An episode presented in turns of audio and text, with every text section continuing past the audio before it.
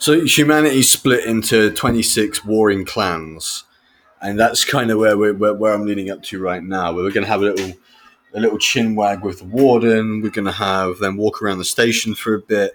We're going to talk about the uh, the collapse, which is what we're calling the event, where all governments and everything kind of just went under, and humanity split into these warring clans. It's kind of militaristic future